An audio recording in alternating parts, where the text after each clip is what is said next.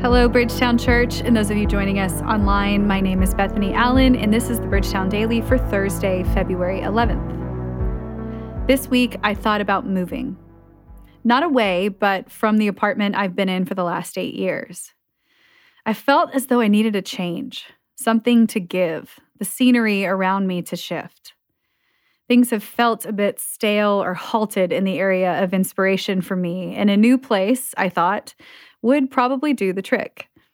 I went and looked at this beautiful apartment on Saturday. It was brand new, clean, updated, and the view was insane. I was up for it.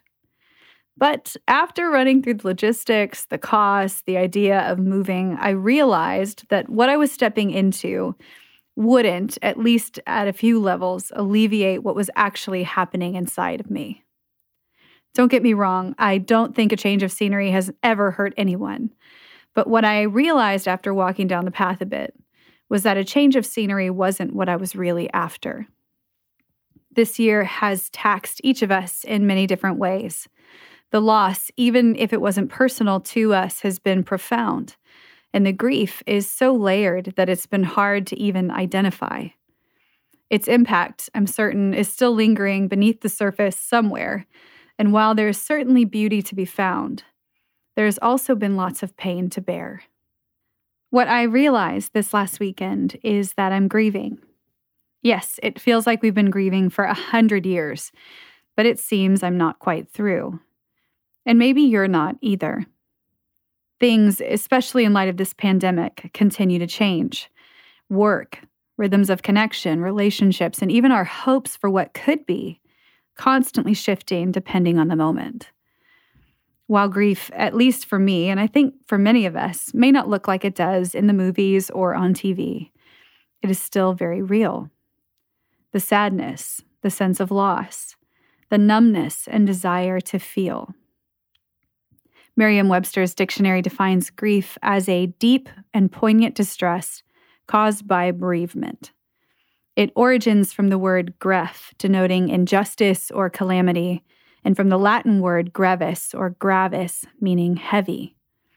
In essence, grief could be described as a heavy, calamitous injustice to our souls. It's complex and never one dimensional.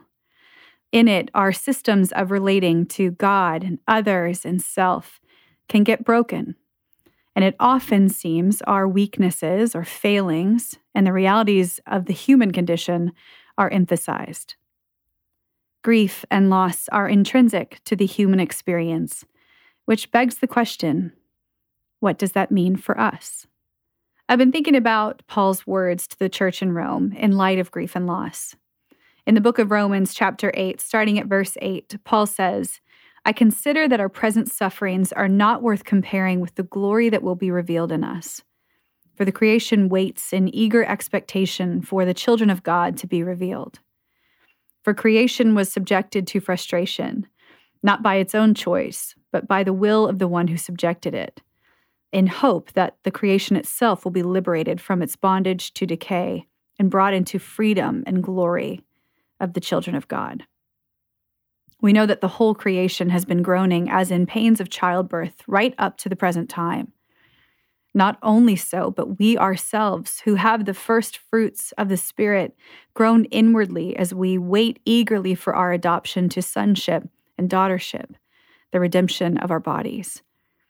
For in this hope we were saved. But hope that is seen is no hope at all. Who hopes for what they already have?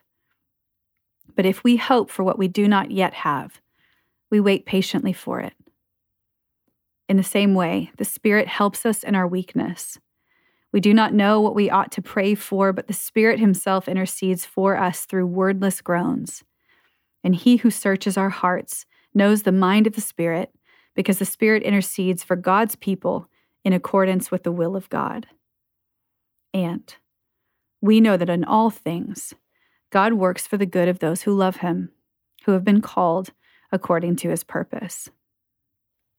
There's so much that can be said about these verses, but my mind has been drawn in particular to two things. First, it's so cool to me that in the same breath that Paul talks about suffering, he talks about glory. The two in this text are connected. Glory isn't a word we use very often, but simply put, it means great beauty or honor. So, Paul is saying that as disciples of Jesus, there may be suffering and heartache now, but it doesn't compare with the beauty and honor that is coming, that is inevitable for those of us who follow Jesus. And that's good news. Second, in this text, we're reminded that we're living in a world where even creation is longing for death to die once and for all. Or, in other words, for the fullness of the kingdom to come, to usher in a world where there is no more loss, no more grief, no more suffering. And that reminder is helpful as we journey along, especially in hard seasons like the one we find ourselves in. This passage doesn't invalidate our present grief but it does call us to a future hope within it. And to me, that's helpful.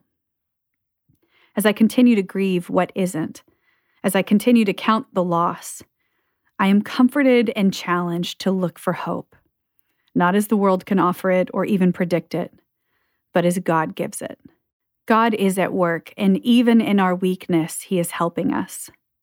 And I can't think of better news for those of us who are grieving this week, wherever you may be, in grief or in joy. My prayer is that you know that God is with you, that while He can handle the chaos of that grief, He also wants to bring you comfort in it. I want to end by reading Psalm 20 over us. If you can, take a moment and listen to these words and receive the Spirit's comfort as I read them. May the Lord answer you when you are in distress. May the name of the God of Jacob protect you.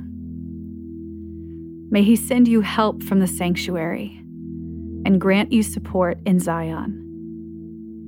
May he remember all your sacrifices and accept your burnt offerings.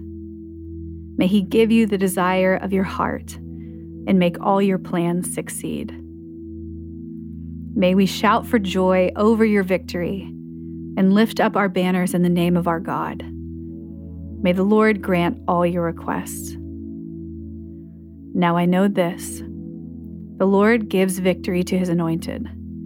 He answers him from his heavenly sanctuary with victorious power of his right hand.